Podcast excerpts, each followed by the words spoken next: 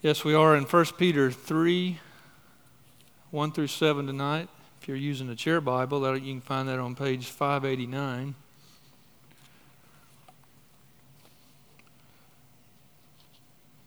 First Peter 3, verses 1 through 7.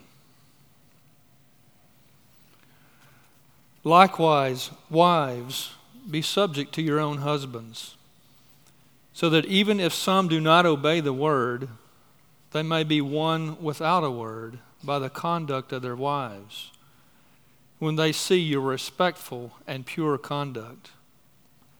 Do not let your adorning be external, the braiding of hair and the putting on of gold jewelry, or the clothing you wear, but let your adorning be the hidden person of the heart, with the imperishable beauty of a gentle and quiet spirit, which in God's sight is very precious. For this is how the holy women who hoped in God used to adorn themselves by submitting to their own husbands. As Sarah obeyed Abraham, calling him Lord. And you are her children if you do good and do not fear anything that is frightening. Likewise, husbands, live with your wives in an understanding way, showing honor to the woman as the weaker vessel since they are heirs with you of the grace of life, so that your prayers may not be hindered.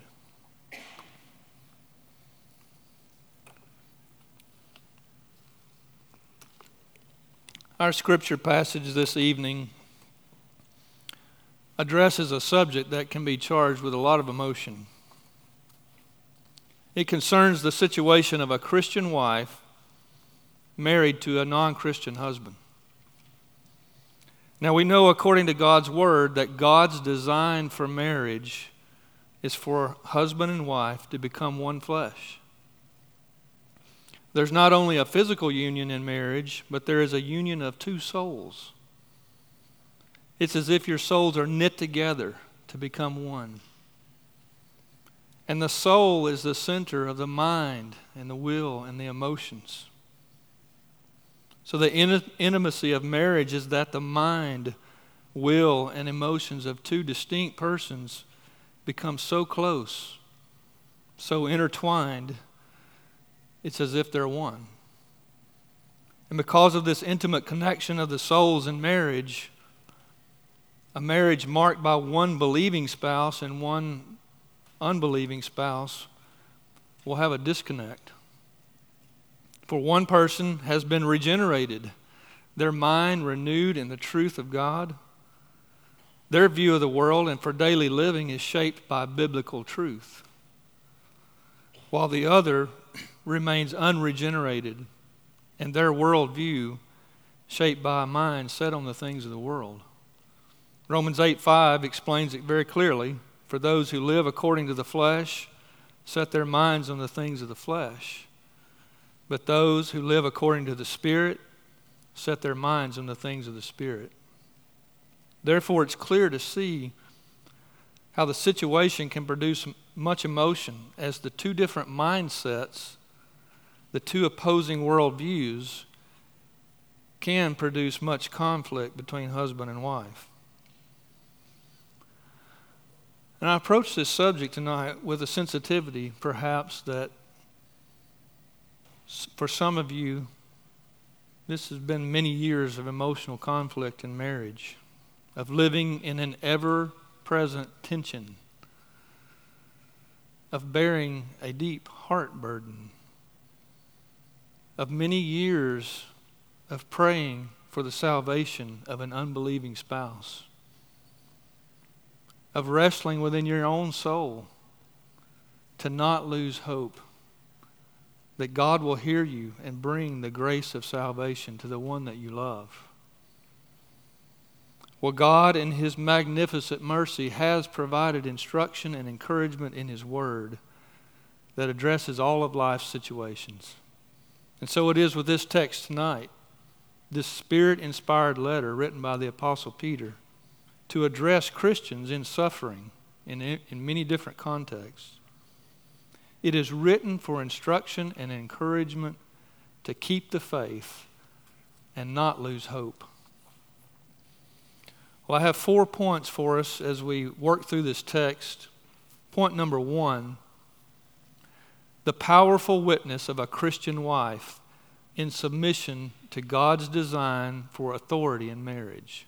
That's verses 1 and 2. The powerful witness of a Christian wife in submission to God's design for authority in marriage.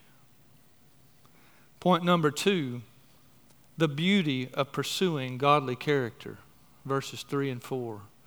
The beauty of pursuing godly character. Point number three learn from the example of other godly women whose hope is in God, verses 5 and 6. Learn from the example of other godly women whose hope is in God. And point number four husbands are responsible to continually learn the needs of their wives. Verse 7. Husbands are responsible to continually learn the needs of their wives. Well, point number one the powerful witness of a Christian wife in submission to God's design for authority in marriage. Looking at verse 1, he says, Likewise, wives, be subject to your own husbands so that even if some do not obey the word, they may be won without a word by the conduct of their wives.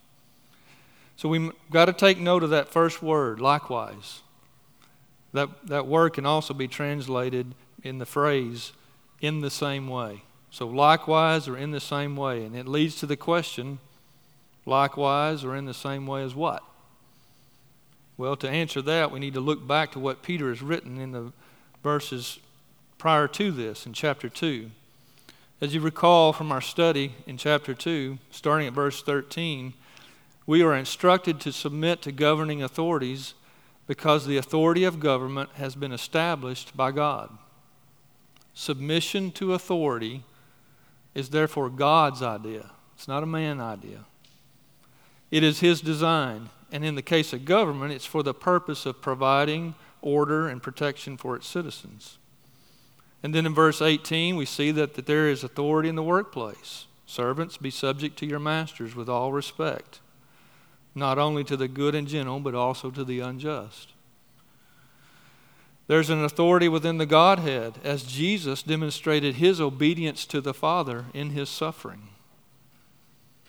Likewise, in the same way, God has designed a structure of authority in marriage, and the husband is to be the head. He is to lead. Ephesians 5:23 says, "For the husband is the head of the wife, even as Christ is the head of the church." You see there is order and design in all that God has made. God has established authority as a provision of leadership. Leaders are to set direction, to protect, to guide. That's the role of the husband in marriage. That's the role of elders in the church.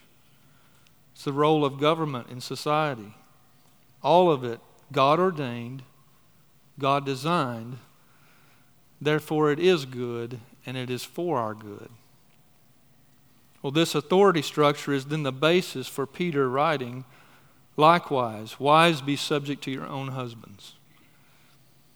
God has given responsibility of leadership in marriage to the husband, and therefore, consequently, for the wife to submit to that leadership.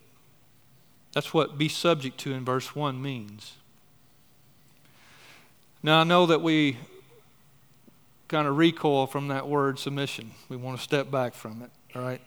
That reaction is not surprising if your concept of submission is something like this it's brainless obedience. I've just got to do whatever he says. I can't think for myself. Or maybe the perspective is being treated like a servant.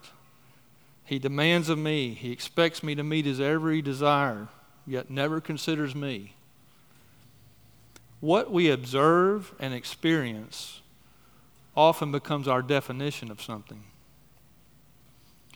But let's challenge that perception of submission by looking closely at God's design and His intent in His Word. our perception of submission may be vastly different to how God defines it. What if I told you that submission is an honorable role for the wife in marriage? How can I make that assertion? Well, Genesis 2:18 says, God said, "It is not good that the man should be alone. I will make him a helper fit for him." The honorable role of submission in marriage is for support of the husband to fulfill his God given role of leadership. John Piper defines a wife's submission to her husband as the divine calling to honor and affirm her husband's leadership and help carry it through according to her gifts. Have you ever considered in marriage so that submission in marriage is a divine calling? Every Christian is uniquely gifted by the Spirit of God. So then, the Christian wife that is submitting first to the power of the Holy Spirit within her will then be able, by the gifts of the Spirit, to offer wisdom and insight and help to her husband while ultimately yielding decisions to him in order for him to fulfill his role of leadership. Well, the next part of verse 1 focuses on a specific marriage situation. And I alluded to it earlier. It reads, So that even if some do not obey the word. So Peter is addressing the situation of a woman being married to an unbelieving husband. We can be certain this is what is meant from what is written earlier in the letter concerning obedience to the truth of God's word.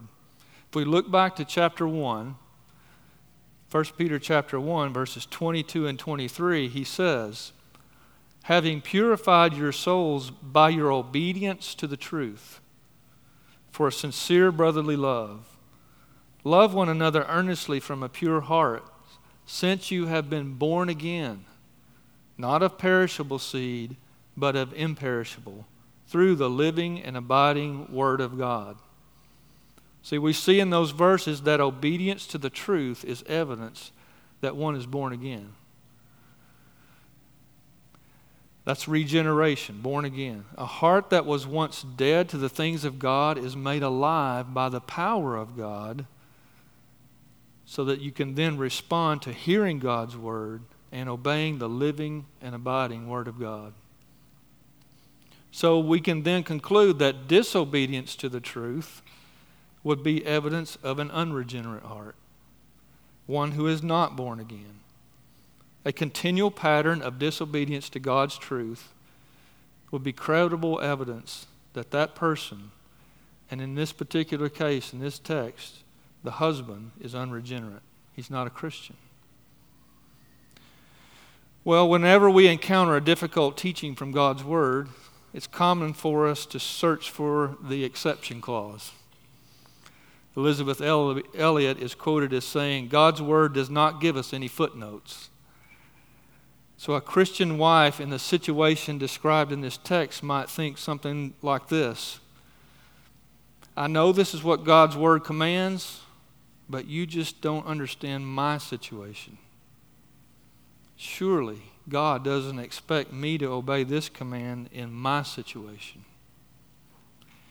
We look for a way out because it's hard because it requires trust in what God says is true. Now, it's here that I must be very clear about what Scripture is teaching us. If you are in an abusive marriage, and by abusive, I mean verbal abuse, emotional abuse, or even physical abuse, any one of those three forms of abuse, perhaps all three, God's word is not commanding that you just bear up and submit to that. That kind of behavior by a husband is egregious sin. It is clearly against the commands of God. If that's the kind of marriage relationship you find yourself in, dear sister, I plead with you to please seek help. Please seek the help of your elders. That's why we are here, is to guide and lead and protect It's a safe place to come, and bear your heart, and seek the biblical counsel and guidance that God provides through leadership in the church. And I also want to tell you, it's not disrespectful to your husband. In fact, it's loving. It's loving to seek biblical help, to seek biblical counsel. Because the goal is that both of you, by God's grace and His power, would bring peace and reconciliation to a marriage that would bring glory to God ultimately. So, the situation that Peter is describing is a marriage in which the husband is not a Christian, the wife is a Christian, but it is not an abusive relationship. They get along in life, their relationship is marked by love for one another, but there inevitably is conflict in the marriage, but not to the point of it being abusive. Well, why then is it so important for a Christian wife to submit to the God given leadership role of her non Christian husband? Because of the hope of what God may do in bringing salvation to her husband. Look at what the text says that he may be won without a word by the conduct of their wives when they see your respectful and pure conduct.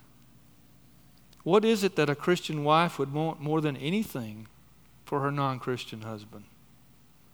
Well, it would be for his conversion, right? For him to join her in mind and soul, following together the commands of Christ. It would be, be the completion of that intimacy we talked about earlier, of being as one soul that marriage is designed to be. Being like minded affects everything in a marriage. The Apostle Paul used a vivid description and a warning to the believers in, in Corinth about believers and unbelievers being joined together. 2 Corinthians 6:14 says, do not be unequally yoked with unbelievers. For what partnership has righteousness with lawlessness? Or what fellowship has light with darkness? I like the description of being yoked together because no matter what the marriage arrangement, whether both are Christians, both are non Christians, one spouse is a Christian or not, marriage is work. It's because two sinners are coming together. And when two sinners are coming together, there's selfishness involved.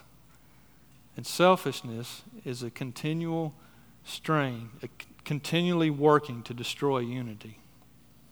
So, this image that Paul is using is one that would be very familiar to the readers in a society that was reliant on agriculture for its food. So, to pull a load or plow a field to prepare for planting, a team of oxen was typically used, and this team was tied together with a yoke. It's an example of the proverbial saying that two are better than one. But if you're unequally yoked, one is pulling more than the other. The work is harder, and you may get off the path. In fact, pulling against each other will cancel the work, and nothing is accomplished. Being unequally yoked in marriage prevents the fullness of partnership and fellowship that marriage offers. It brings tension and strain to the bonds of partnership. Well, up to this point, I've not used the term suffering in context of marriage like this. But in reality, there is a quiet suffering that takes place in the heart and mind of a Christian wife that is longing to be equally yoked, longing to be like minded in all aspects of living. If the marriage is blessed with children, then you will want to be like minded in decisions in parenting, or in decisions about a vocation, or in decisions where to live, but most importantly, in spiritual decisions. There could be situations in which a non Christian husband will not attend church. Or he may choose to go to a different church. And there becomes a whole aspect of her life that is not shared in partnership, in fellowship between the two.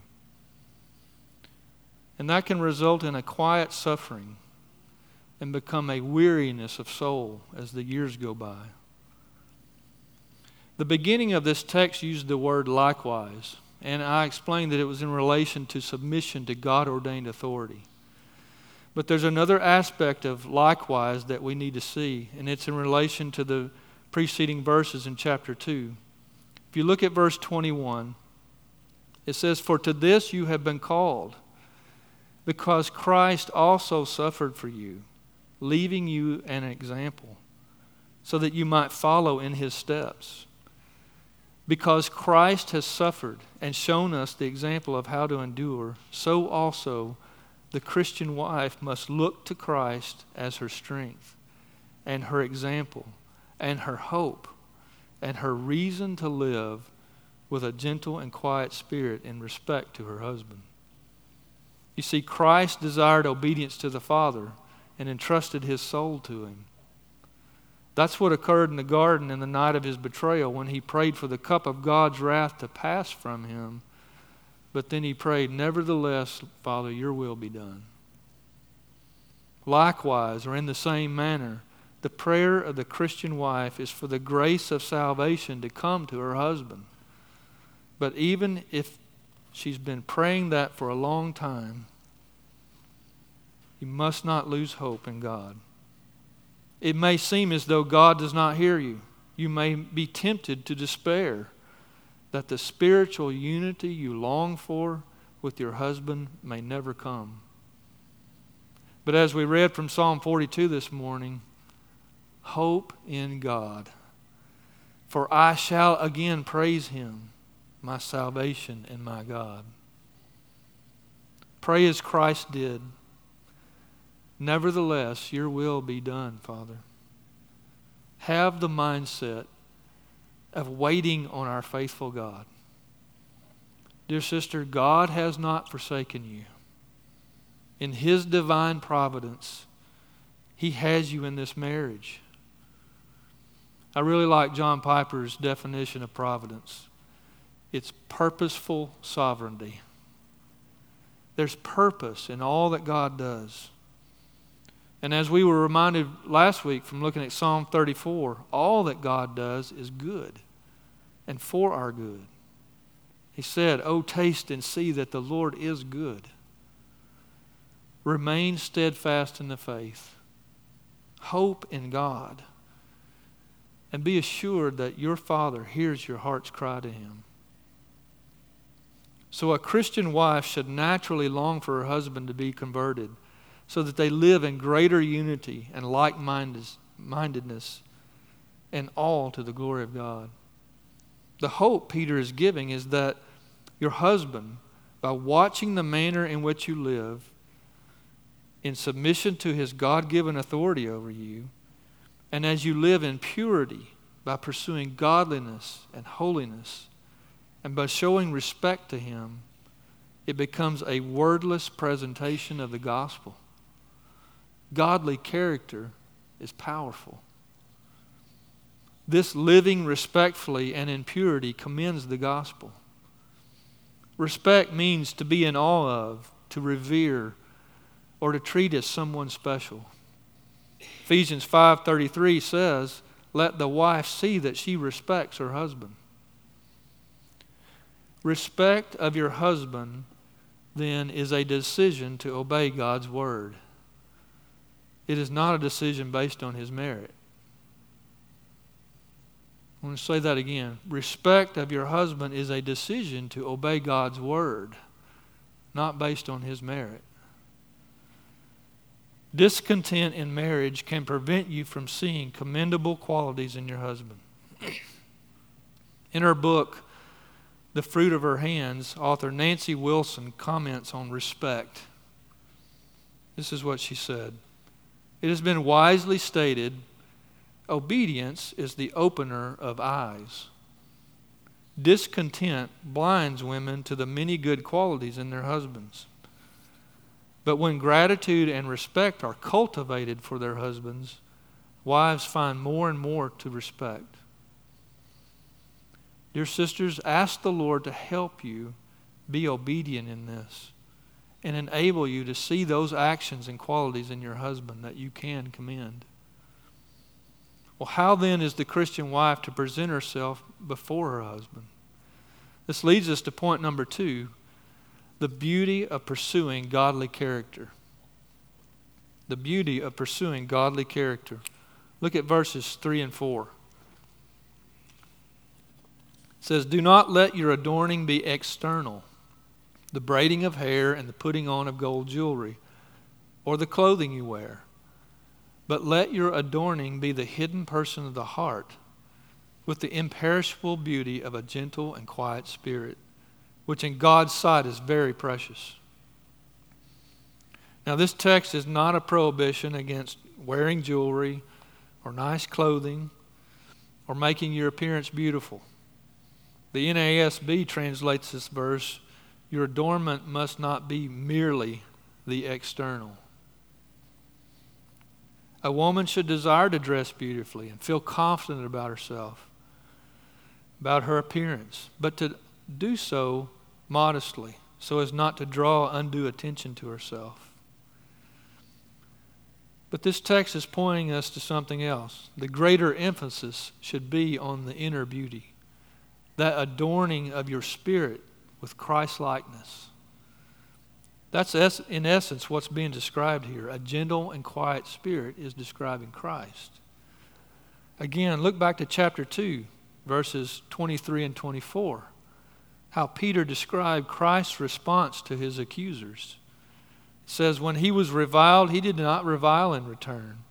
When he suffered, he did not threaten, but continued entrusting himself to him who judges justly. And Peter says in verse 4 that the heart that is adorned with a gentle and quiet spirit is very precious in God's sight. That means it is God's will Whatever pleases the Lord is His will. Dear sisters, pray for God's help in adorning your spirit with the inner beauty of Christ, that gentle and quiet spirit. I also would recommend to you a book as a great resource in this, in everything that we're really talking about here tonight submission to your husband, pure conduct, a gentle and quiet spirit. It's called The Excellent Wife. The author is Martha Peace. It just has some great, it has great biblical counsel through it, but it has great assessment questions to help you think through your divine role of submission to your husband. Well, not only should you pray for these Christ like qualities, but also look to the example of other godly women, both in the scriptures and in your life. Look to them as a role model on which to pattern your life. This leads us to point number three learn from the example of other godly women whose hope is in God. Look with me at verses 5 and 6. For this is how the holy women who hoped in God used to adorn themselves by submitting to their own husbands, as Sarah obeyed Abraham, calling him Lord. And you are her children if you do good and do not fear anything that is frightening. We all need the encouragement of godly examples to help us in being obedient to the commands of God. Here, Peter looks to the example set by Sarah in her submission to Abraham. Take some imagination, but just think about the conversation between her and Abraham when he came to her and said, Well, God told me to move. Where are we going? Well, I don't know. But God just said, Go. And by the way, He's going to make a great nation of me. Her response may not have been an immediate uh, and cheerful, okay, whatever you say, my dear husband. Scripture doesn't give us those details. But Scripture does show us, as we can read in Genesis, that Sarah did submit to Abraham's leadership. As we know that eventually she did bear a son, Isaac, and through Abraham all the nations are blessed through Christ Jesus our Lord. The last part of verse 6 is a kind of peculiar statement. It says, Do not fear anything that is frightening. Well, any would would naturally respond in fear to anything that's frightening. But what it's pointing us to is to see how Sarah responded. It probably was frightening to leave her family and all that was familiar to her and move to a land that she'd never seen. But through submission to both her husband and to God and trust in God, she overcame those fears. She put her hope in God, though it was many years before the promises of God came to pass. She did not lose hope. There was a confident expectation that what God promised would eventually become reality. And Peter is saying, You will be like Sarah if you do the same. There can certainly be some fear in trusting the decisions of your husband, especially if he's not a Christian. But your obedience to God to submit to your husband's leadership will erase those fears and bring the peaceful fruit of obedience to Christ. So place your hope fully in God. Sisters, look not only to godly examples in the Scriptures, but also to spiritually mature, godly women in this church family. We need one another to continue steadfast in the faith. And I would say to you, don't limit those relationships to only other married women. Consider meaningful relationships with single women also, even if they've never been married, for they can be valuable examples of godliness. Listen to what Paul said in 1 Corinthians 7 34. The unmarried or betrothed woman is anxious about the things of the Lord how to be holy in body and spirit. So, a single person that's never been married is not going to be able to offer marital advice based on experience, but they can offer experience and wisdom in looking to Christ and in pursuing Christ's likeness in your character. That in turn will help you in your obedience to God to submit your husband through the adorning of a gentle and quiet spirit. Ask the Lord to open your eyes to godly women in the Bible and learn from their examples. And ask the Lord to give you those deep, meaningful relationships with spiritually mature, godly women that will encourage you in the faith. Well, we've learned that God has designed authority in marriage. The husband has the responsibility of leadership and the wife has the divine role of submission to the husband's leadership. So, how is the husband to handle that God given responsibility to lead his wife? That leads us to point number four. Husbands are responsible to continually learn the needs of their wives. Look with me at verse number seven. Likewise, husbands, live with your wives in an understanding way, showing honor to the woman as the weaker vessel, since they are heirs with you of the grace of life, so that your prayers may not be hindered. Well, here's that word again, likewise. Peter's again bringing our attention to God's order of authority. In the same manner that a wife is to submit to the God given authority of her husband, so also the husband is to submit himself to the authority of the Lord Jesus Christ. The Apostle Paul instructed the Corinthian church on the order of authority. 1 Corinthians 11 3, he said, But I want you to understand that the head of every man is Christ. The head of a wife is her husband, and the head of Christ is God. And as Christ is the head of every man, Likewise, or in the same manner, every man is to follow the example of Christ as he submitted to the will of the Father by drinking the full cup of the fury of God's wrath over our sin. That word understanding in the Greek carries this meaning. It says according to knowledge. It means according to knowledge. And again, we are to look to Christ as the example. The Lord Jesus knew his mission, he had knowledge. He came not to be served, but to serve and to give his life as a ransom for many. He knew exactly why the Father sent him here, and he set his mind toward the cross. And so it is for Christian husbands that have been instructed by the Word of God. The Word of God clearly defines the responsibility that husbands must love their wives as Christ loved the church. And they are to nurture her and cherish her. See Ephesians 5 23 through 33. The implication is that a husband is responsible to know his own wife well enough to apply God's principles to living with her. Men, have you ever thought something like this? I just don't understand her anymore. She used to be, fill in the blank. You know what we're really saying in that statement? What we really want is justification for our failure to continually know and understand the needs of our wives. We want off the hook. It's foolish to think that the needs that our wife had in our first year of marriage will be the same in year five or year 10 or year 25.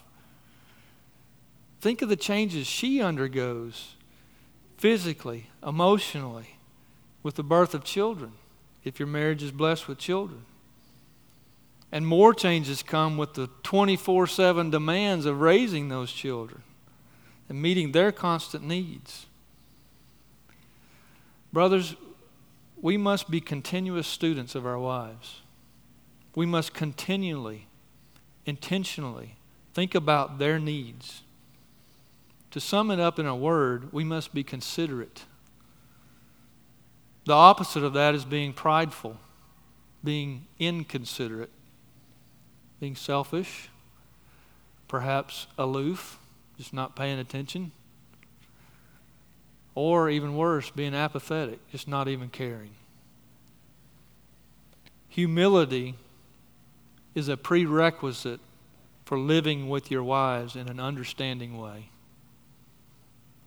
Let me say that one again. Humility is a prerequisite for living with your wives in an understanding way. The Christian husband must humble himself to serve his wife by continually studying observing her pattern of life in, in order to know what she needs physically, emotionally, and most importantly, spiritually. Because the scripture commands us in Ephesians 5 Husbands, love your wives as Christ loved the church and gave himself up for her, that he might sanctify her, having cleansed her by the washing of water with the word. A Christian husband is responsible to understand his wife so that she is continually moving forward in sanctification. You do this by praying consistently with her and for her. Consistently read the Word of God together and discuss it and apply it.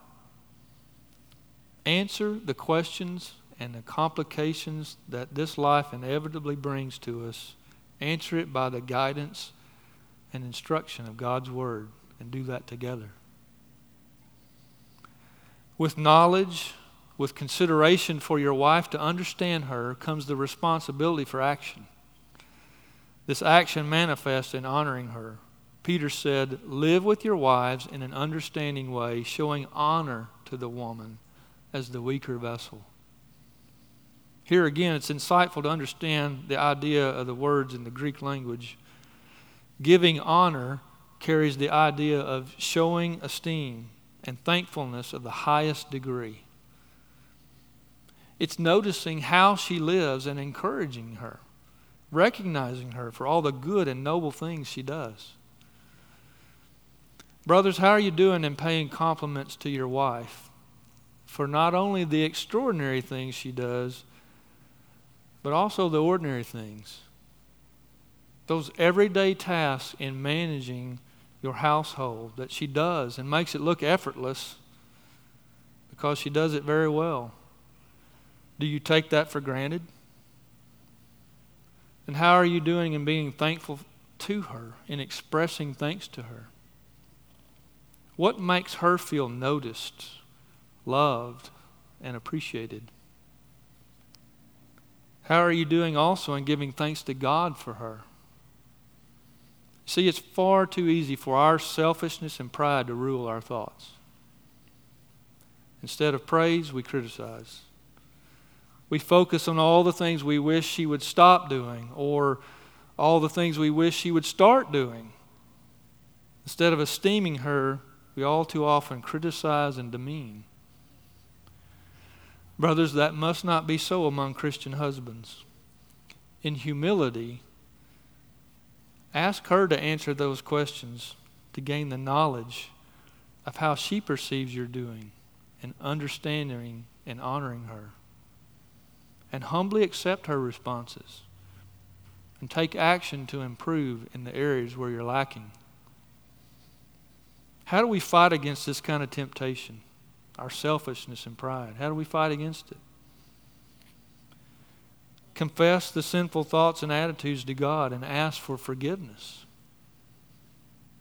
Ask God for the renewal of your mind according to His Word. Ask for the strength of the indwelling Spirit of God to resist the temptation of selfishness and criticism Ask for the transformation of your heart from selfishness and pride to being rooted and grounded in the love of Christ. And be accountable to other brothers. Share your temptations to sin and ask for their support in prayer and also their support in instruction from the Word. Your wife is worth that effort, men.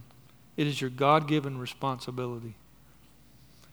Peter continues in instructing us in how to honor our wives in this next phrase. It says, as the weaker vessel. Again, the meaning is elevated when you look at the meaning of the, of the Greek word. For vessel, it means a useful container or instrument. And the word for weaker means fragile, strengthless. We are to treat our wives in the same manner we would a very delicate and useful vessel. We are to handle her very carefully and esteem her as priceless. When I read that definition of weaker vessel, those words, delicate, fragile, it reminded me of an illustration uh, Sandy and I have used in our parenting in the context of seeking to teach our children to honor their mother. It's by being aware of the tone of voice words and attitude used in addressing their mother. I've used this phrase. I've said, Your mother is a delicate flower. Your words can crush her. Now, I know that's not exactly the same as Peter's illustration of a flower and a vessel. But still, a flower is something of beauty and worth, and it's to be set up for display.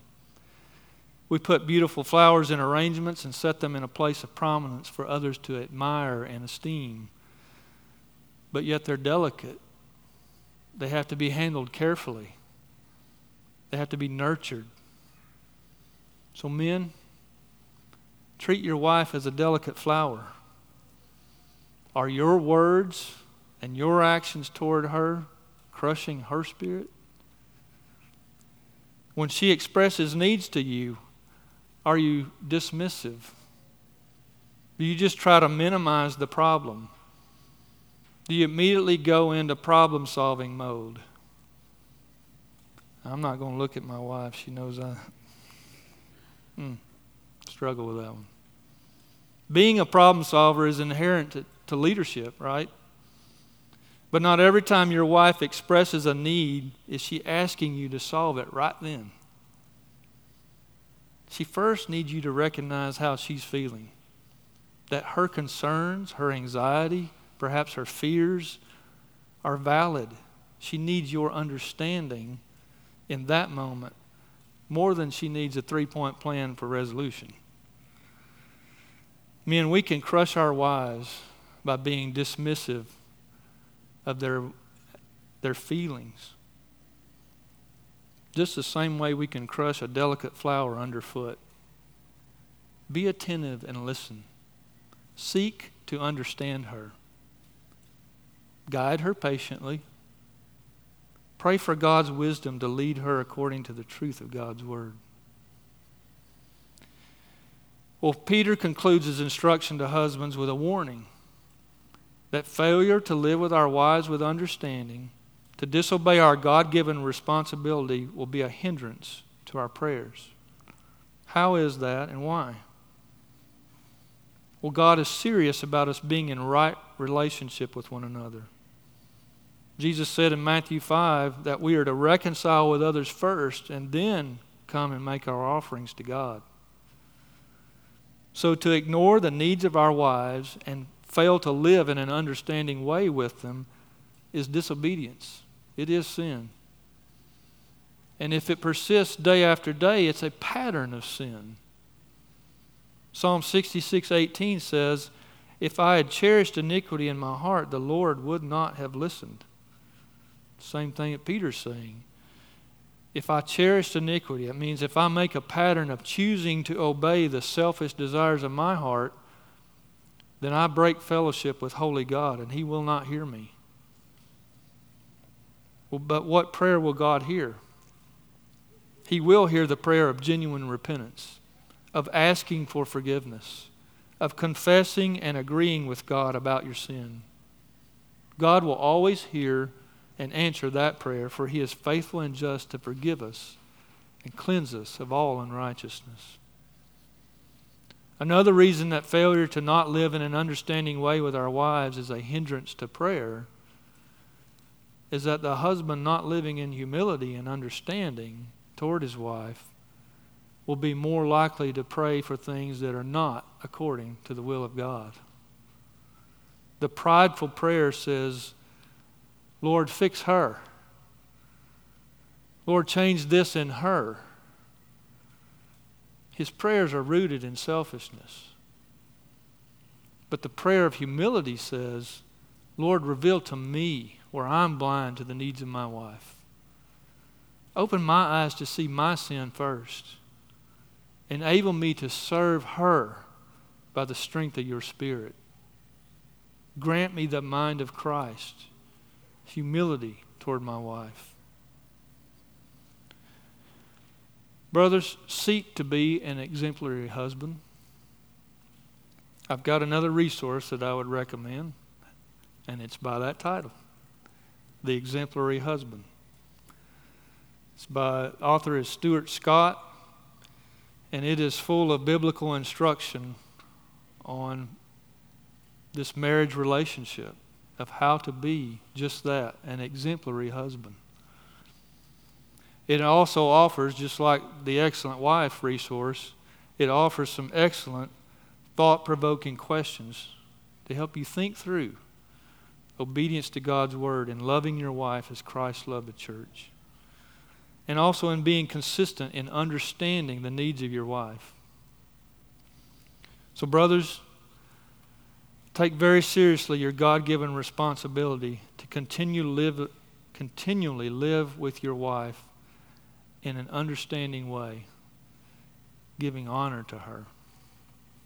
Let's pray.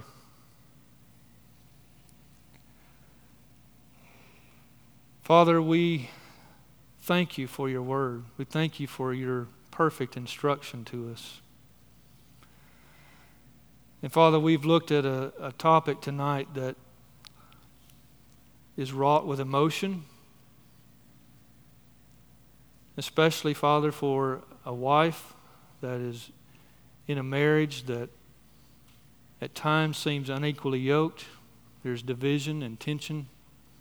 So, Father, for that dear sister tonight, we pray that you would encourage her, strengthen her by the instruction of your word, that she would obey you, that she would have strength to uh, come in submission to you in obedience to you, to submit herself in a gentle and quiet spirit, being Christ like, to respect her husband.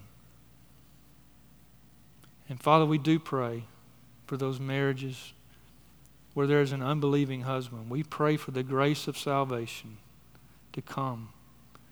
We pray, Father, for the powerful witness of a godly character of a wife that respects and submits to the leadership of her husband.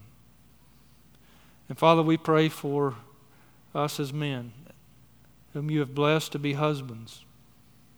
Father, that we would take seriously what you have assigned to us to love our wives as Christ loved the church, to sacrifice for them, to seek to continually understand their needs, and in humility, in Christ like humility, meet their needs first, submitting ourselves unto you for our strength, for wisdom. Father, we ask all this in the name of Jesus. Amen.